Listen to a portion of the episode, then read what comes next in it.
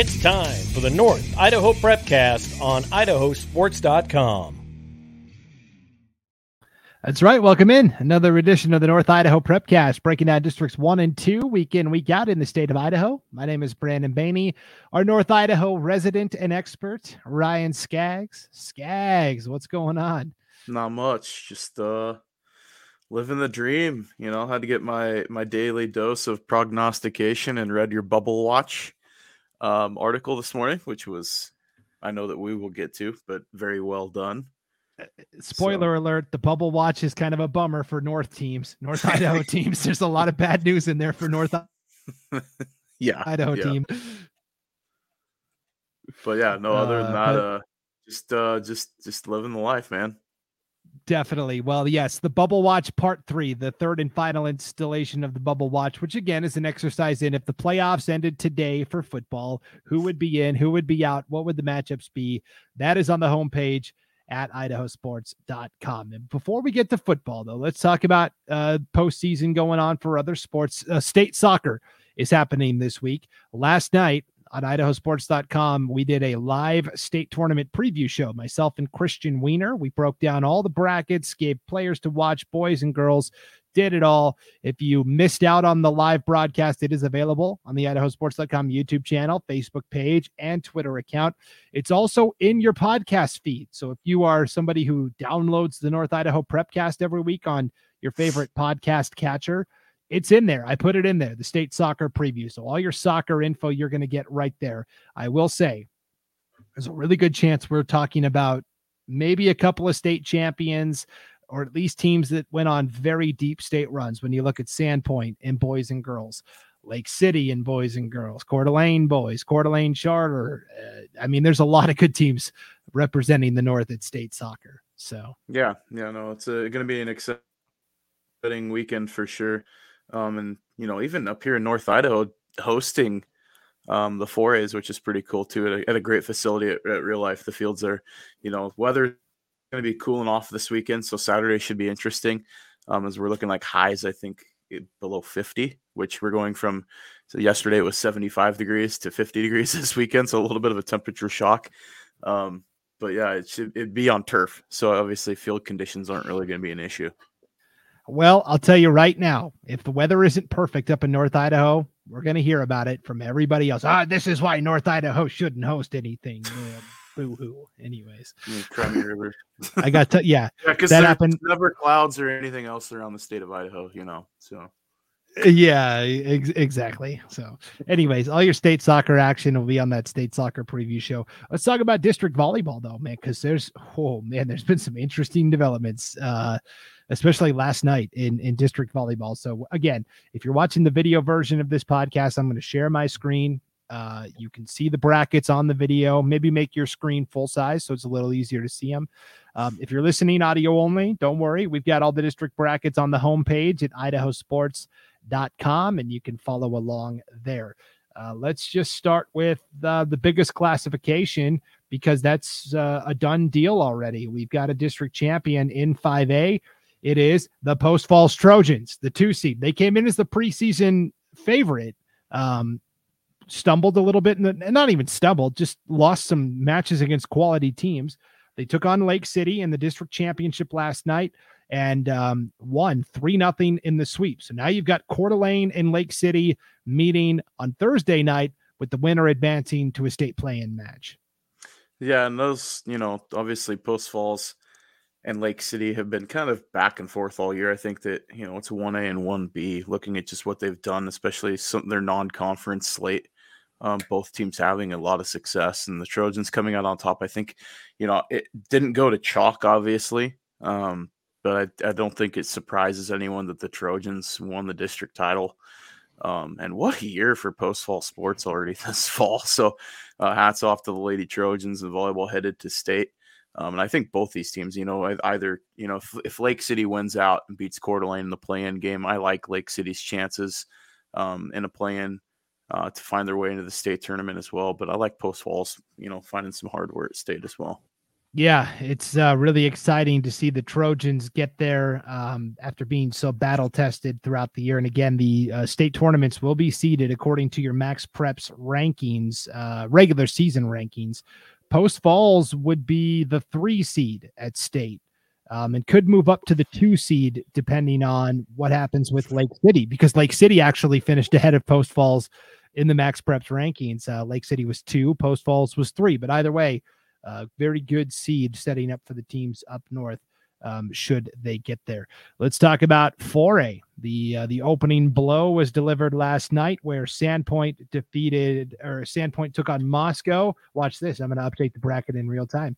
Moscow defeated. Moscow yes, three nothing. They swept Sandpoint, so now they get to take on Lakeland on Thursday night. Um, and the winner of this wins the district. So pretty exciting. We we still like Lakeland though. Yeah, yeah, I like Lakeland coming out of the bracket there, and um, obviously there's a tall task once they get to state with a couple of the top teams there, but certainly could find their way into a uh, a placing match for sure.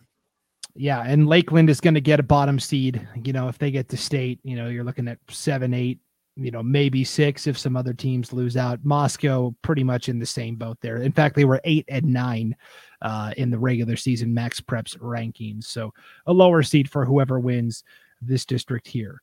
Okay. Um, we had Bonners Ferry and Timberlake in a best of three series that started on Monday. Who won the first matchup?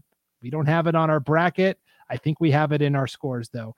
Um, Bonners Ferry, the overwhelming favorite, certainly. Um, they swept the regular season series with Timberlake, and they did win that first matchup three nothing. So they play again tonight. If Bonners Ferry wins, they win the district title. Badgers another another school having success in fall sports too. So uh, boys football undefeated, soccer's you know had a great season, and uh, now you're seeing volleyball having a great run as well. I, I like the Badgers here. Um, I think they come out obviously with the sweep in the regular season. You got to go chalk and, and and ride that wave. Um, I think they could you know make some noise at the state tournament for sure.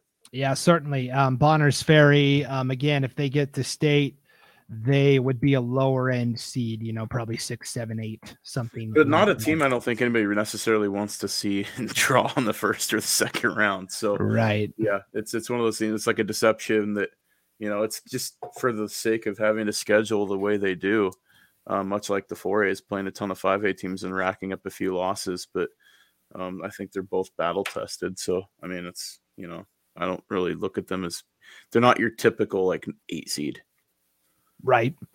Definitely. Um, let's look at the 2A Central Idaho League. This was the last district tournament to get started uh, up north. It started on Monday. Uh, they had to wait until the matches on Saturday were finished to officially uh, get this bracket put together. It was the one bracket we didn't have on our website on Monday, and boy, did we hear about it. Well, I had to. I'm a little salty about that, if you couldn't tell. Fans that are listening need to calm down. yeah, seriously. You know, it's not like I didn't put the bracket up because I, I mean, said, "Yeah, screw you guys." You like, were in a Twitter space until like 12:30 your time Friday night. So get, I mean, cut Brandon some slack. Let's... yeah, like give me a break here. Um, anyways, this started on Monday. Um, you've got basically one versus two in the district uh, title match. St. Maries and Kellogg. On the backside, it's it's Grangeville and Orofino. Those matchups will take place tonight. One bid to state. Um, and you know, St. Maries is the favorite. You know, Kellogg is certainly capable of pushing them, though. I think. Sure, sure. And St. Maries had a great run this year so far. Um, that can they continue? That's a question. I mean, Kellogg, like you said, they're a very capable program and team, and they've got a great lineup. Um, so it'll be. I mean, if an upset does take place, I don't think anybody would necessarily be surprised. But I think the Loggers, or sorry, uh, yeah, have a or the Lumberjacks have a. I'm thinking Potlatch for a second. Um, yeah. yeah, the Lumberjacks certainly have their. Uh, their eyes on on a state bid here, and hopefully they don't look past uh, look past Kellogg. Yeah, St. Maries uh, still undefeated. They went undefeated in in regular season play. What did that do for them in the MaxPreps rankings? Should they advance to state? not enough. yeah. They would be they would be the three seed um, if state started and the Lumberjacks were there. Melba would be the one seed. They also went undefeated, and Ririe would be the two seed. Um, they only had one loss, so uh, pretty good company. I think the two A volleyball tournament is the one that's going to be most wide open, certainly for sure.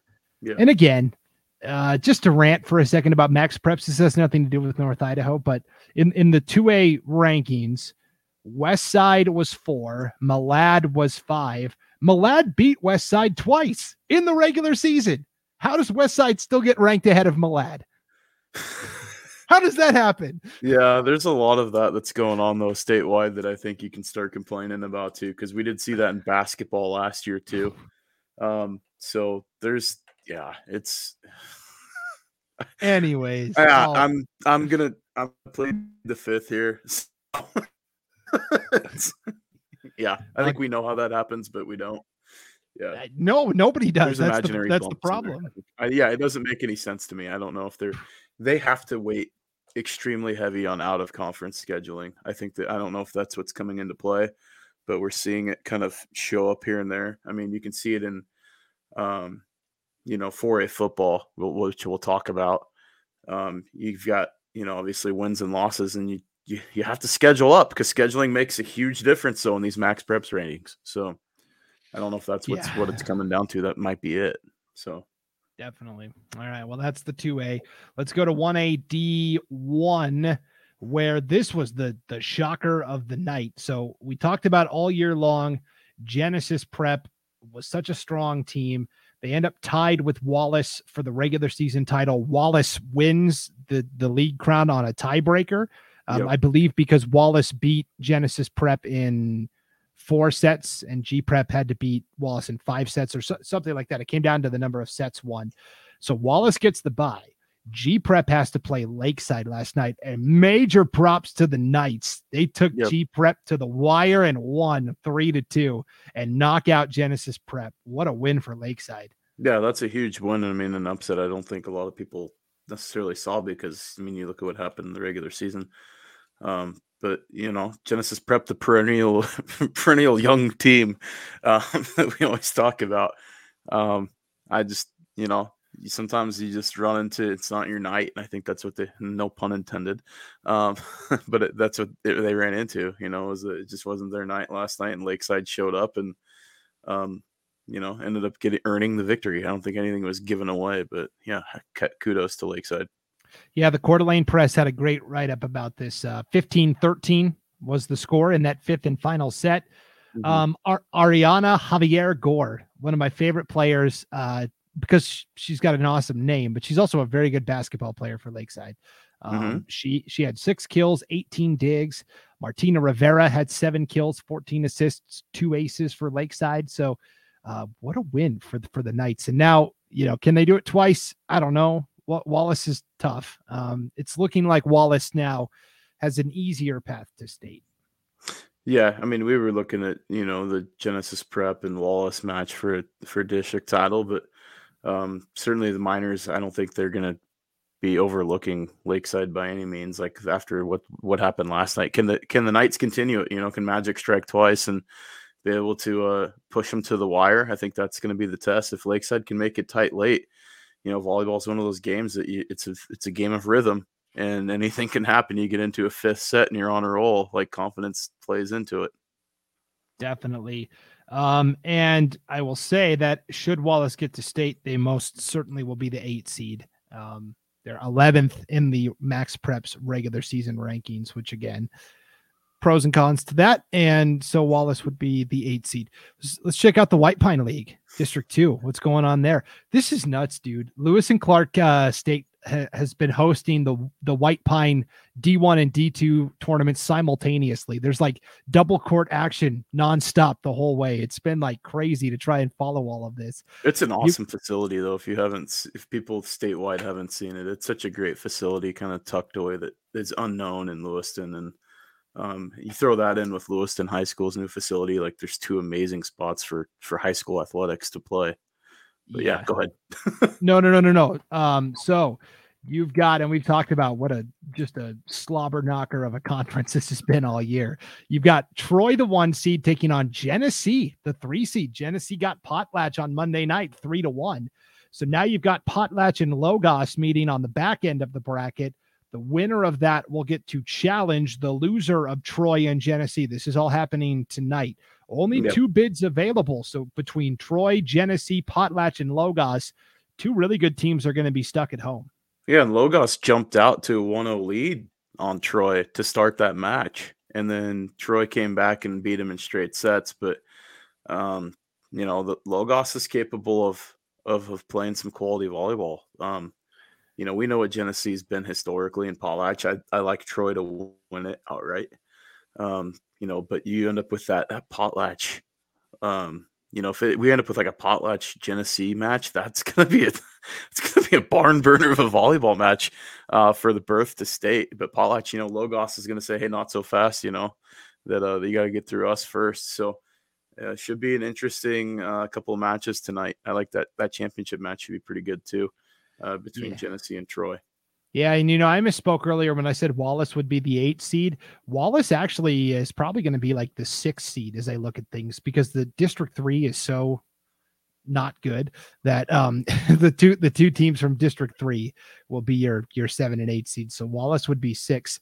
As I look at the MaxPreps rankings for the regular season, Troy was number one, Potlatch two, Genesee three, Logos five. Yeah, so I mean it's it's a shame that only two bids come out of this league because it is so extremely strong. Yeah. And you know, it's it's going to be interesting to see what happens. I'm I'm kind of this is the one year I would say that the crossover match I'm kind of disappointed it's not taking place and I'm glad that the one district 1 team gets their bid locked in. But if you could ever make a case for a crossover for a play in, this might be the year. I'll stay. You know, I I really got up on that hill last year, so I'll, I'll stay on that hill. I I do think the District One champ deserves to. Yeah, and I'm with you there. I just think that you look at either of these teams behind them. Gosh darn, they're so good too. I so know. it's it's yeah. Well, expanded playoffs. No, we wouldn't. We'll, we'll, we'll, we'll an extra week. We're gonna get the Southern Idaho folks in on that one. I don't. I don't want to. I don't want to. I don't want to. Idaho fans are waiting there, licking their chops. Felt the disturbance in the force. I don't. I don't want to poke that hornet's nest. Uh, all right, let's talk about D two. Uh, District one was last night at North Idaho College. Uh, Mullan beats uh, Kootenai three nothing. Mullan will now take on Clark Fork in the championship on Thursday. Uh, I think we both like the Wampus Cats here. Yep. Plus, I just like the mascot. yeah.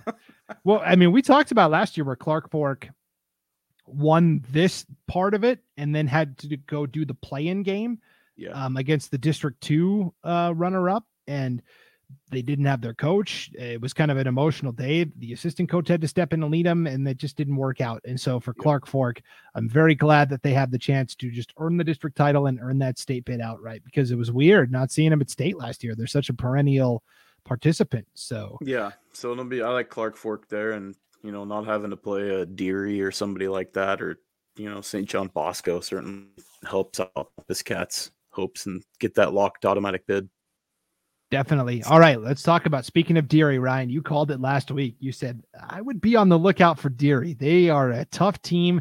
They've got some tall athletes, and it is Deary that has set themselves up for a, a championship win. Either either way, they're going to state.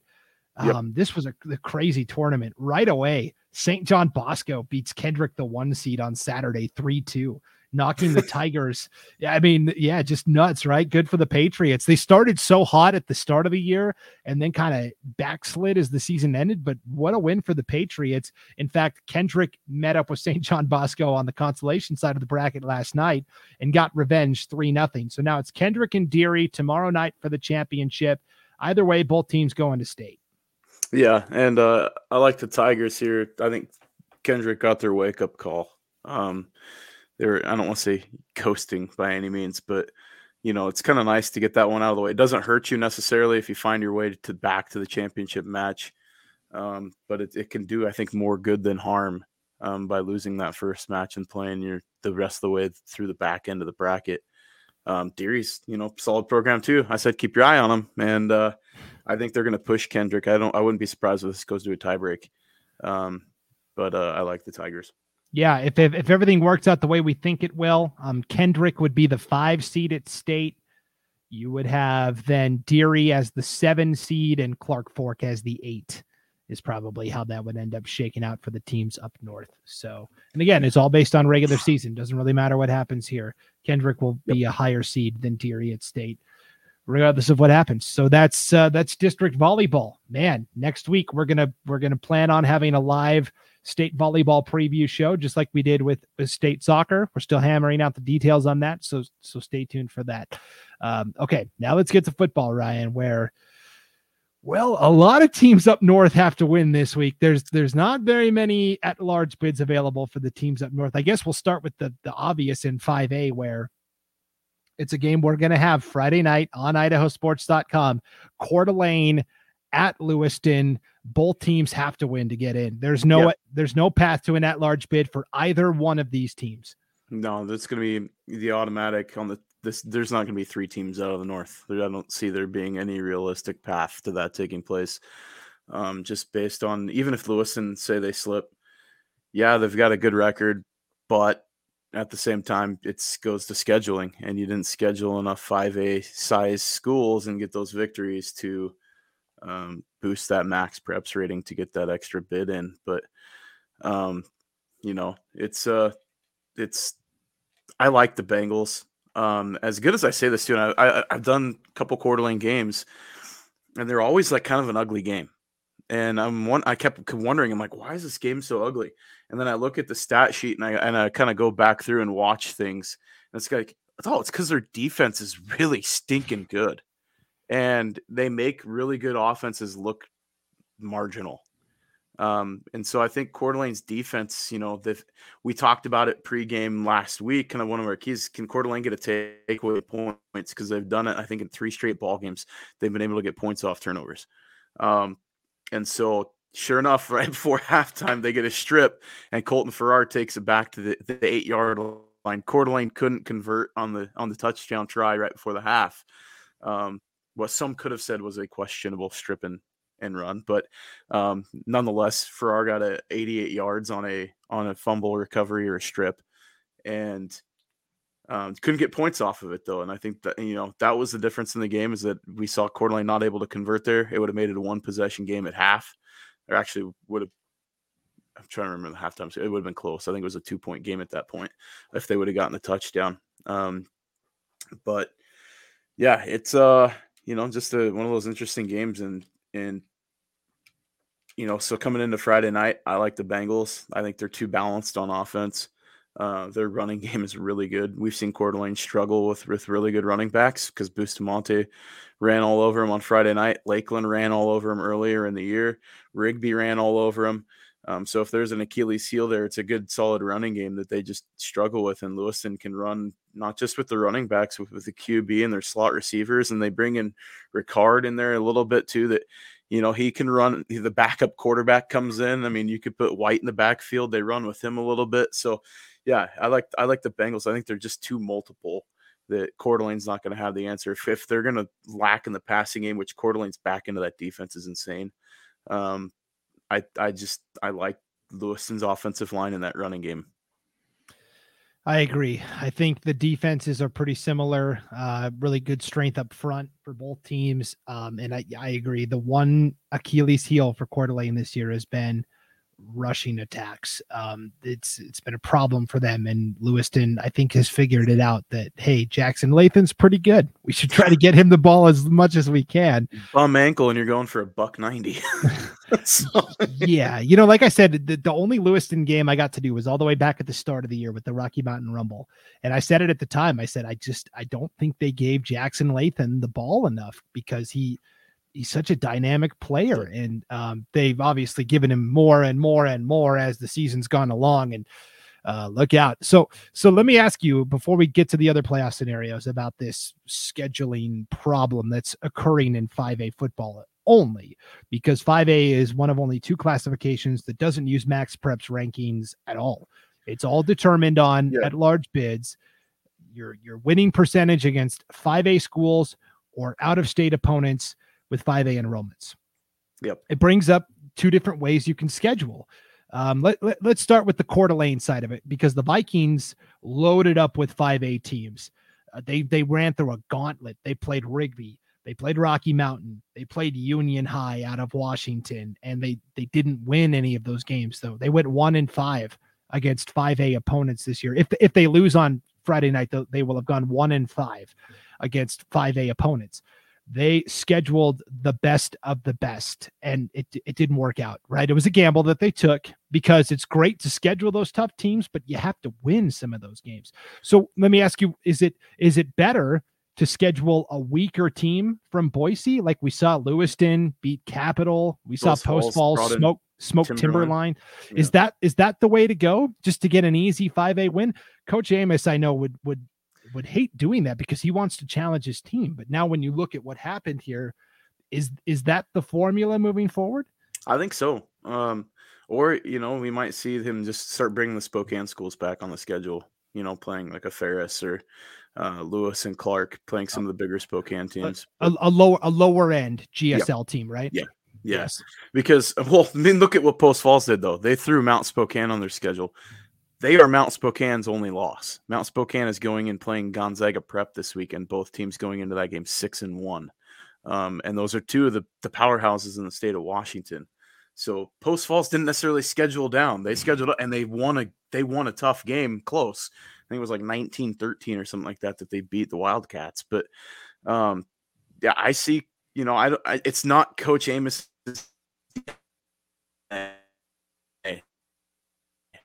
to, to and there's a lot of out there probably draw from if you wanted to cherry pick from like the Tri Cities in Washington or some more from the West Side and like doing home and home series and stuff like that, or if you wanted to play like the Timberlines and you know those of the world. But um, I don't think that's Coach Amos's thing, and that's you know I think the kids like playing the tougher opponents, but at the same time, you know playoff bids matter, and and you know if you can if you've got a good program, you got to find your way there. Maybe they they throw out.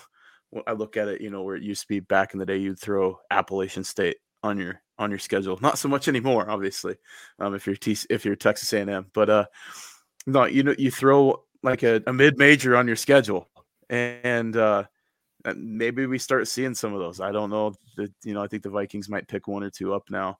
I think we're going to start seeing Lewiston do away from some of the regional matchups too. That they're going to schedule you know, they historically haven't played a Spokane school. They just never do. Um, but I think we might start seeing that. Yeah, we'll get we'll get to Lewiston in a second. The last piece I wanted to bring up is this. So we talked about this combined IEL 5A 4A where Coeur d'Alene played Sandpoint and Lakeland this year and got two really good games, two very good tests that made their team better. Mm-hmm. those games ultimately worthless. Again, I've said this th- this combined league thing has got to go away. I I just we tried it. It just it it, to me, it's not working. You know, and it's they didn't play the full slate. Like Coeur d'Alene didn't play Moscow, obviously. Lewiston didn't play Lakeland. Um, you know, Lake City played all all three teams from the four A's, but you know, it's like Post Falls didn't play Sandpoint. You know, they didn't play Moscow either. They did play Lakeland, and they took that's you know Sandpoint one of the marquee losses for the Trojans. I just look at that and I'm like still scratching my head over that one after what I saw on Friday night. Um, but yeah, I think we've got to do away. There's got to be a schedule change. There's, we're going to see it in the next couple years. I think we're going to see a significant shift, especially from the north. Um, that more teams are willing to travel now. I think we're going to start seeing it. Used to be back in the day, like Lewiston played, you know, they played in that District Three.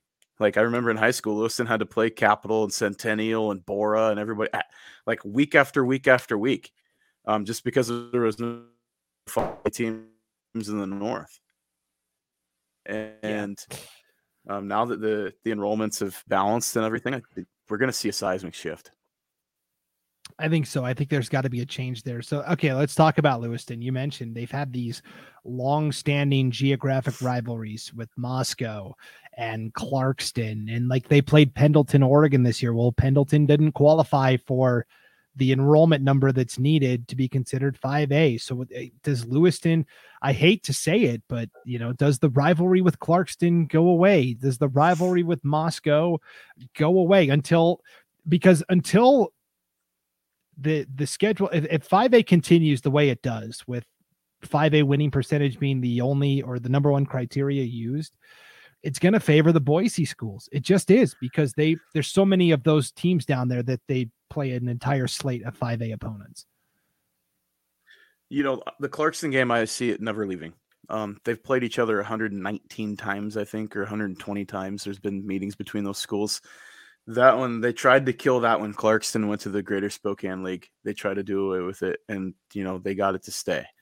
Um, I don't think that one's going. I don't think Lewiston's going to play the Moscows. I don't think they're going to play the Pendleton. They can't afford those games anymore. They're going to have to schedule up and play the bigger schools um, because if they get snake bit Friday night, they're going to have to go back and who do they? What do they look at? They're going to have to look at their schedule, and that's where blame's going to lie. Is that you know they did go down to Rocky Mountain Rumble and play down there. You're going to have to have. They had Capital come up here. They're going to have to have more of those games. Um, they used to play like Anna schools. They used to play Nolan, Helena Capital, and some of those teams. You know, and they've done away with some of those historic games that they had played in the past. You know, might see them show back up on the schedule. I don't know. You might see Flathead or or Glacier or some of those schools show up too. Um, but they're going to have to do something. Yeah, I'll I'll say we lost you for a second there, but you were talking about the Montana schools that would qualify for for a five A. So then Montana, it's double A. That's what the, the, yeah. would be equivalent to five A here. And you used to see right Coeur d'Alene would play like Hellgate all the time from Missoula yeah. because Hellgate sucks and it's a nice win for them. And um, but the way it's working in Montana now is that double A classification has gotten bigger as more people are moving out of the rural areas and flocking to the, the big cities in Montana.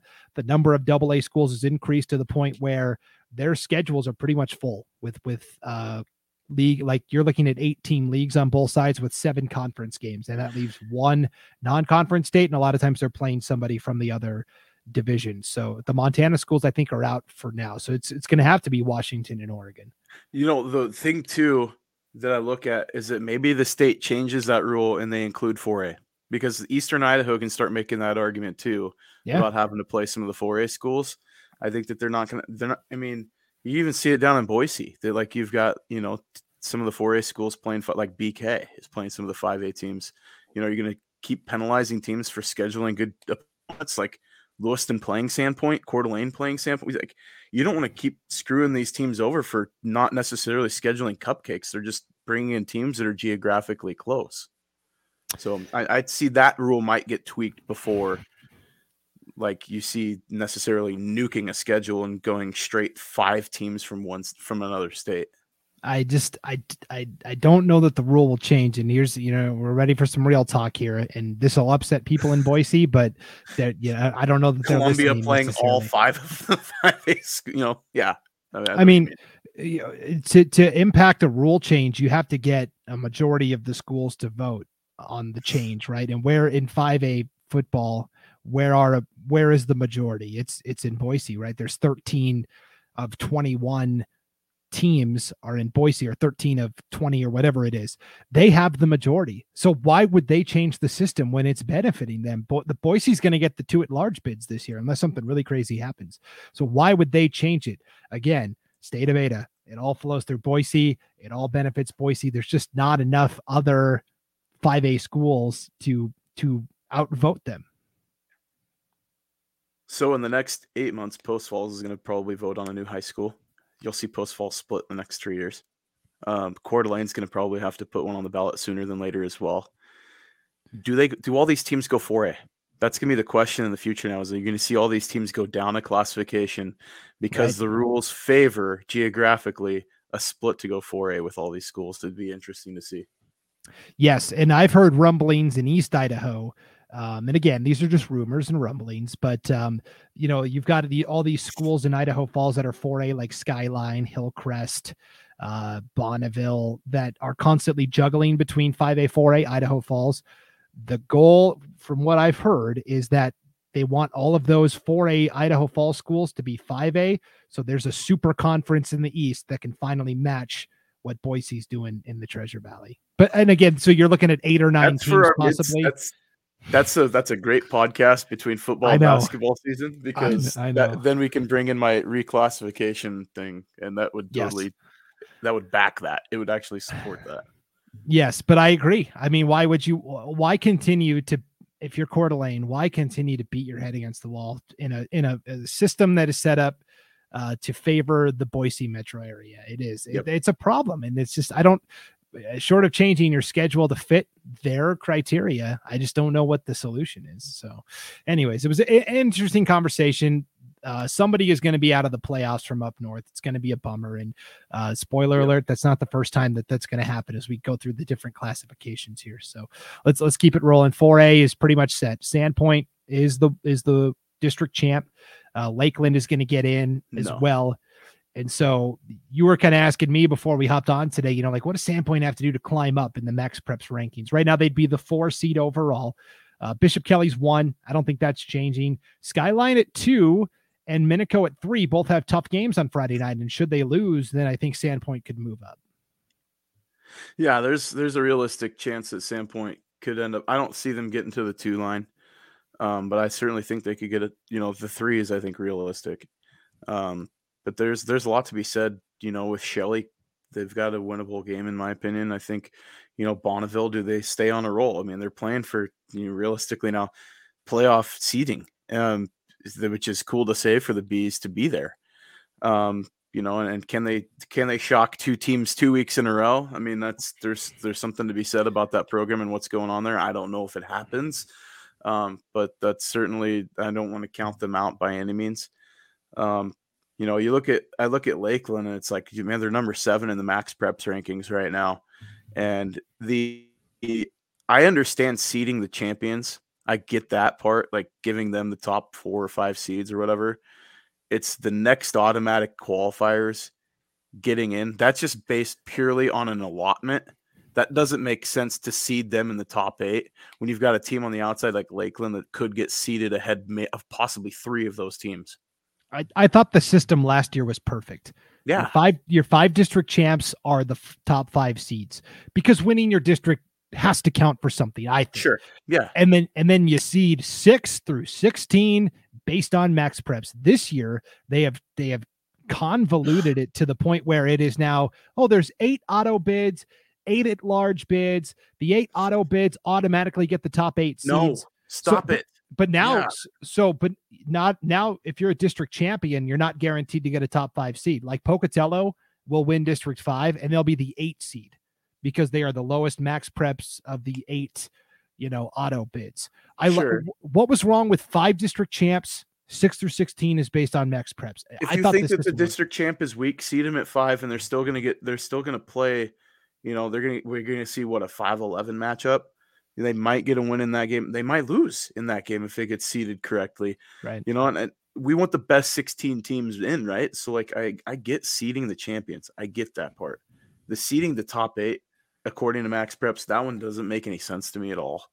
Um, because I look at there's other teams that could have a beef about this too that are on the outside looking, and not just Lakeland. Um, but there's other teams out there, and then you have teams that are playing in a, just a notoriously weak conference. I mean, we're talking strength of schedule that wouldn't even be in the top ten in three A. Um, you know, and I'm, I do not want to throw darts at District Four, but I'm throwing darts at District Four. but you know, you've got Minico that's doing everything. They're they're playing their schedule. Obviously, you look at Twin and Canyon Ridge is sitting there at five and two, but their strength of schedule is like the bottom four in the state. So, you know, they could win realistically and still not make the playoffs. Like, that that is a very distinct possibility. Yeah, correct. Yeah, um, so it's. It, I mean, if I was on Ken, if I was on that team, I'd be like, I'd be ticked. Be like, dude, we had two losses on the year. We don't make the state playoffs, and a team with two wins gets in. Are you flipping kidding me? But at the same time, I'd say schedule better, do better, right? Like it's what we're saying for five A two, make it matter. Um, yeah, I I think I, yeah, I think Lakeland is pretty much locked in where they're at. I just don't see how they're going to be able to leapfrog even any of the other you know, at large teams because of this MaxPreps rating. Currently, Lakeland has the second best, so they would be the 10 seed. Um, and uh, Black, uh, everybody loves Blackfoot. I'll tell you right now, I'm not impressed with Blackfoot. I'm not. I really, they, they've had a tough strength of schedule because they played Highland and they played Skyline, and that, you know, District Six is good but they're Yeah. getting this elevated boost. They're so inconsistent. I can't make heads or tails of Blackfoot. That I just don't see how Lakeland's going to be able to surpass them. So Lakeland is the If 10 Bonneville seed, beats them, it doesn't surprise me one bit. but I, I don't know that that'll be enough to allow Yeah. Lakeland to to move past Blackfoot. So Lakeland's gone out and competed against all these 5A teams, and ultimately, what has it garnered them? The 10 seed. Oh, cool, great, thanks. Uh, so beat you beat the five A district champ, you know, Yeah. and it's and in that game it wasn't the score is deceptive. Lakeland beat the doors off of them in that ball game, Yeah. and yeah, that's just it's rough. It's- I look at it and it's super. I don't know. Like I, I want to make beef about this. Why can't we do what we did last year? I thought we had a great tournament last year. I thought it was awesome and it was Yeah. seated how it should have been. Yep. And so Lakeland, I, I don't know where Lakeland's going to go, but you can pretty much pencil them into the 10 seed. You can go ahead and mark that down. Um, I think you can take that to the bank. Uh, 3A, let's talk about it. It's it's Bonners Ferry and Timberlake for the district title. Both teams are are into the playoffs at this point. What what's on the line though is a a top five seed. Um, and so I don't know. I still am not sure how this could go. I think the two teams are pretty evenly matched here, Ryan. Bonners Ferry needs the marquee win. I, you know, yeah, they're undefeated, but you look at who they've played to. They're like, I want. I was that was what I meant to do before we came on was tabulating the win loss record of their opponents. Mm-hmm. I don't think they're even close to being 500. Um, you know, and that's not a knock to the Badgers because they played some good teams. I mean, they beat Kellogg, who's a good team. They're going to be competitive at 2A. Um, but you know, so it's their first real test. I watched Timberlake take on South Fremont the first game of the year. I don't know what South Fremont's done since. I mean, I know that they're good, but I haven't watched any of their games since seeing them against Timberlake. And I know what I saw with the eye test. I saw two teams that were struggling to have an identity in the first game of the year, which doesn't surprise anybody. Um, you know, Timberlake, and I saw them against you know Lakeland and get absolutely destroyed in that game. So, you know, it's it's 3A is kind of I like the Badgers. I think they're the most consistent. I think they've got the best quarterback play. They got the best running game. They have the best offensive line as far as in the north. I don't know what they're going to do come state. I mean, there's there's a lot of you got three really good teams at the top at 3A. Um, and so I mean, you look at Homedale, you look at Sugar, like those those are my two picks right now. I mean, depending how I don't know how it's going to get seated, they could end up on the same side of the bracket for all we know, but um you know, I like the Badgers at least getting to. I think both teams are locked. They're in. You could pretty much put that thing in ink. Um, just who wins on Friday night. It's going to be interesting to see. You know, the Badgers. I maybe can get a win. I don't. I don't know if they play. You know, ball control. They on on a bad field. I would give them the edge. Yeah, I I also lean Bonner's Ferry slightly. Um, I I saw Sugar Salem in person last Friday, Ryan. They're they're legit. They're good. They're real. They're They're real. I, will, I will say that. Yeah. Uh, two A, it's it's all settled up. Kellogg's your one seed, uh, and St. Maries by winning that game over Grangeville two weeks ago, um, they're in. Even if they stub their toe, you know, St. Maries plays Orofino uh, in their regular season finale. Even if they lost that match, at at worst they would be tied with Priest River and Grangeville at two and two um, in the league, and and St. Maries beat both those teams. So Yeah. and and and Orofino, even if they beat St. Maries, would still be three in the loss column. So so it's locked. St. Maries uh, is going. Yeah. uh, that that's awesome for Coach Craig Teft and his team because they they played a really tough schedule out Yeah. of the gate and and Yeah. it, it took them a long time to get that first win but they're kind of building up ahead of steam just in time for the playoffs Yeah, and like let's go. I mean, we can go back and look at at Kellogg. I mean, being the league champs, and you know, it's the one of the quieter league champ. It's just one of those teams. I look at a couple of their losses, and I'm scratching my head. Like, how do you get blanked in two of your losses this year with that offense? Um, and they've got Yeah. dudes. They got dudes on dudes on that team. I mean, you got the Luna brothers, and then you've got Varick Meredith, who's one of the best linebackers in the state, any classification. So, I mean, there's there's guys all over that field for for Kellogg, but it's just scratching my head. Like you can't have those type of losses that you had like against Deer Park at Bonners Ferry, um, coming back and expect to win a state championship. Like you, West Side's too good. There's other teams out there that are too good. You can't have those moments. yeah i i'll tell you i've kind of gone back and watched some of the film with kellogg and when they've struggled there seems to be two common themes there's like some dropped passes and there's penalties Yeah. Penalties have been a big problem for Kellogg this year. And you're right. When you get deep into the playoffs and you're playing Declo, West Side, Firth, Bear Lake, whatever it is, they are all. If you're not disciplined, you're going to be in a you're going to be in a hole. Yeah, and they're and they're all ball control teams. So you're the number of possessions that you're going to have is so limited. You know, you're going to have maybe in some games you might have four offensive possessions. Yeah. if you don't score all four times, you may have just lost 28-21. Like yeah, I mean, I'm serious though.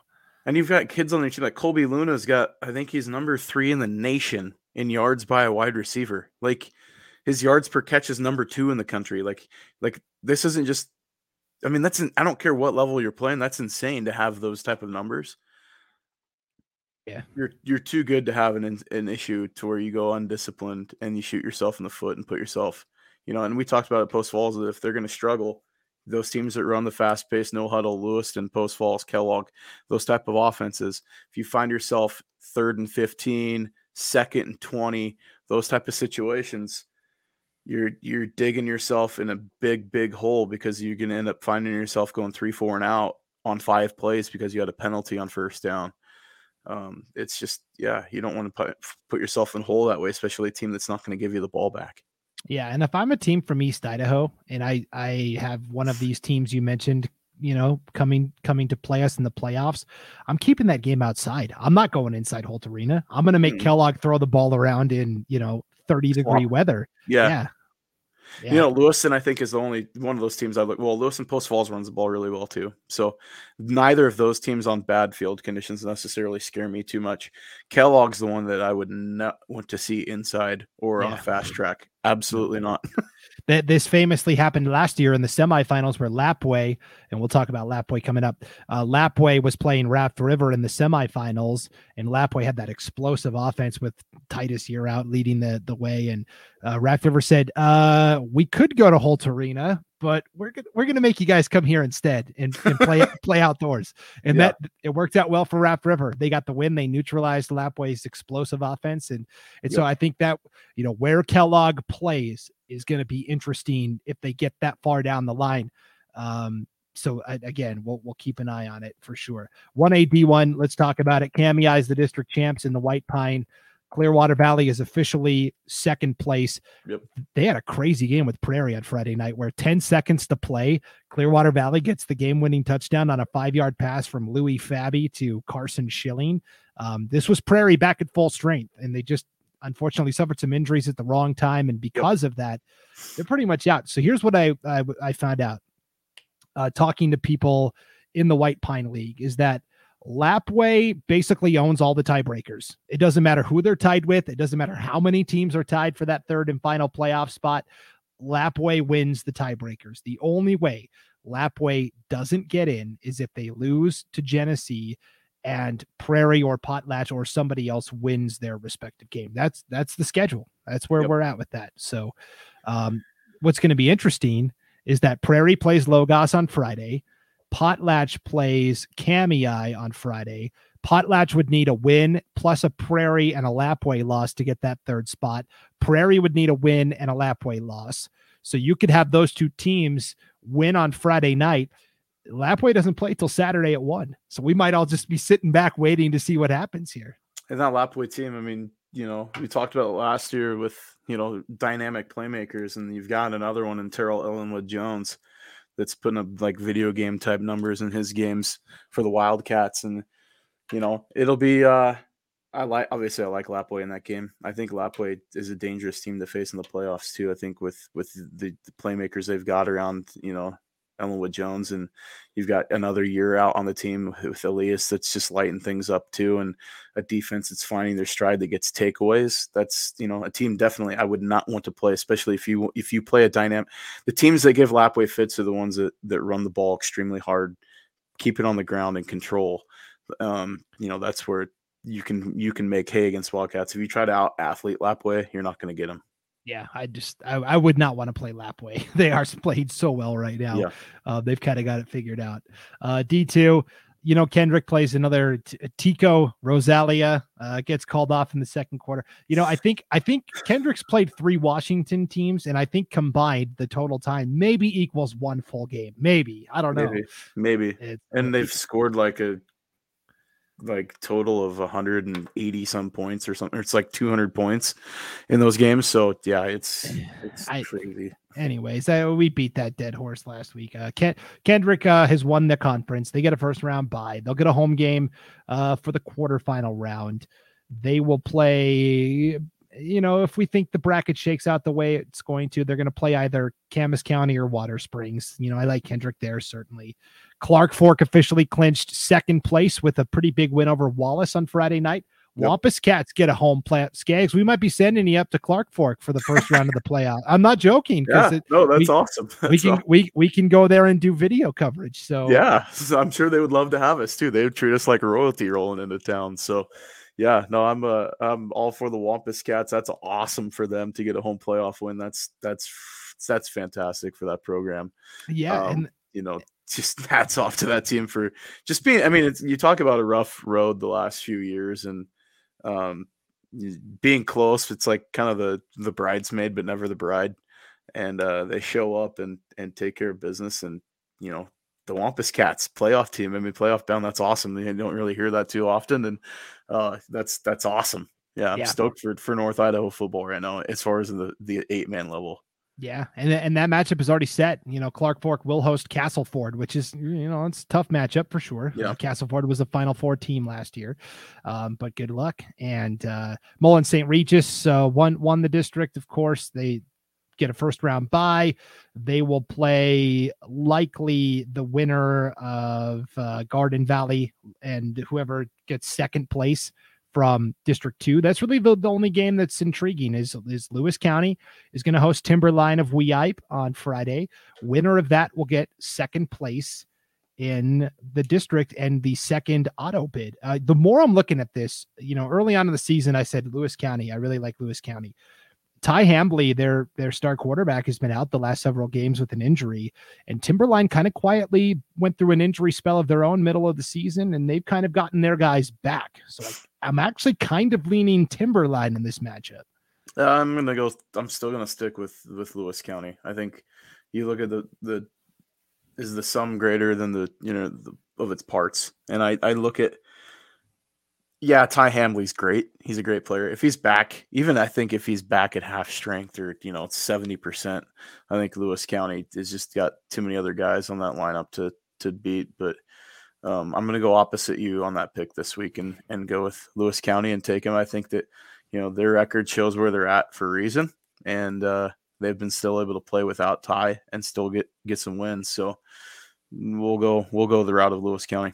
Yeah, they really have leaned on Gage Crow a little more in in the Mhm. run game, and of course Ryland West is such a great running back for Timberline. Uh, could be a fun game. Timberline looking for their third consecutive playoff appearance, which would be really exciting for a Yeah. team that they didn't even have a varsity program. I'm gonna have some family ago. members of mine that are probably miffed at me picking Lewis Camp over Timberline since I've got family from up in Weippe on the prairie up there. So yeah.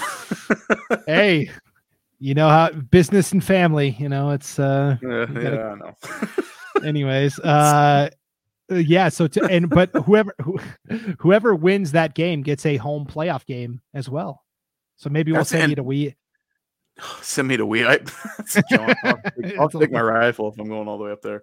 Um, that's not for the crowd. That's just because hunting's too good up there. Um, right. but yeah, no, it's uh that's that's not a easy trip for anybody coming across the state either to to find your way up to Weippe. That's I mean that's out of the way if you live in Lewiston. Um, so that's you know we're talking the ultimate home field advantage. I think if you're going to be playing up in Weippe, yeah and technically it's not even in Weippe. It's between Weippe and Pierce. It's like halfway between each town. oh that's cool i didn't know that that's Yeah, okay yeah. It's The out on closest- it's on Highway 11. I think it's like probably five or six miles north of Weippe, if I'm not mistaken. So yeah. the the closest I've been to Weippe is the sign that says Weippe 11 miles in Orofino. Yeah. or, Oh, yeah, or the however, bottom of the how- Greer, the bottom of the Greer grade. Yeah, no, that's, yeah, uh, how, however far that is. But yeah, Orofino is the closest I've been to Weippe, if that makes sense. it's a beautiful area up there. It's gorgeous, but yeah, Yeah. Uh, for sure. All right. Well, that's uh we've gone long as always. I, I promise these will get shorter as we get less games to talk about, but good luck to the teams up north. It's it's a bummer that we're not going to see more of them in the state playoffs for football, but for the ones that do make it, you know, I think they've got chances. They've all got really good chances to go deep, and certainly, you know, Kendrick at the very top. I think. Is... And just to prep some things, I'm not going to show many names on here. I'm going to hold it far enough away so nobody can see their name. I've already compiled my list for all North Idaho football, so we'll have something to talk about in the next couple weeks too. And I, I look at that team, and holy smokes, there are some dudes on that team. So yeah. we'll, we'll talk about them for weeks to come. But yeah. Yeah, that's going to be so much fun at the end of the year when you unveil your all, all North Idaho team. It's going to be so much fun. Um, yeah. We'll we'll get there. Uh, for now, we're just trying to get to the playoffs. So good luck to playoffs. Luck. yeah, don't talk about playoffs. Jim Mora. Yeah, Jim Mora. playoffs. oh man. You know, he had another really good quote from back in the day. Uh, you know, we played like diddly poo. We couldn't. the guy with the quote machine. Him and uh, like yeah. Dennis Green. But yeah. yeah, for sure. So, anyways, playoffs. Yes, we'll be talking playoffs next week on the North Idaho Prepcast. So uh, we will have tuned. brackets next week. That's right. First brackets matchups. I'm stoked for it. So brackets Baney will officially be back to you break gonna, it all gonna down. get that green visor on. yeah. Right. yes. for sure. Hey, that reminds me real quick. Friday night, all you fans in North Idaho from 9:30 to 10:30 Pacific time, we are going to be uh, doing a live uh, Twitter Twitter Spaces. That so, was fun. That was so a lot of fun. We killed it when we started talking soccer though. beep beep beep yeah, was like we flatlined it. We went from like 14 people to three real quick. I think I think the fact that it was you know 12:30 at night also had something to do with that. Yeah, but okay, so true. so Friday night on the idahosports.com Twitter account, we're going to have a Twitter Spaces from 9:30 to 10:30 Pacific time where we are we're breaking it down. You're going to get our raw, real reactions to what happened. We're going to have all the idahosports.com broadcasters on. I'll be there talking about, okay, here's what the bracket looks like. Here's where this team's going to go. It's going to be a lot of fun. You can, uh, if you have a Twitter account, you can participate. You can ask questions. You can, if you were at a game that we weren't, you can give your analysis. If you don't have a Twitter account, that's okay. You can still listen. You don't have to have a Twitter account to listen to the conversation. So I want everybody there Friday night on Twitter, the idahosports.com Twitter account for our Twitter spaces. Again, 9:30 to 10:30 Friday night Pacific time. So yeah, gonna be a lot of fun for sure. Yeah, that's, so. that's gonna be awesome. I'm stoked and I'm looking forward to being a uh more of a patron this week than a broadcaster. So yeah. I'll be listening, listening and watching the the Lewiston Coeur d'Alene game from my boat while I'm steelhead fishing. So sounds like a great way to spend a Friday night for sure. So yeah, we'll see you all Friday night and uh, next week as well, right here on the North Idaho Prepcast on idahosports.com.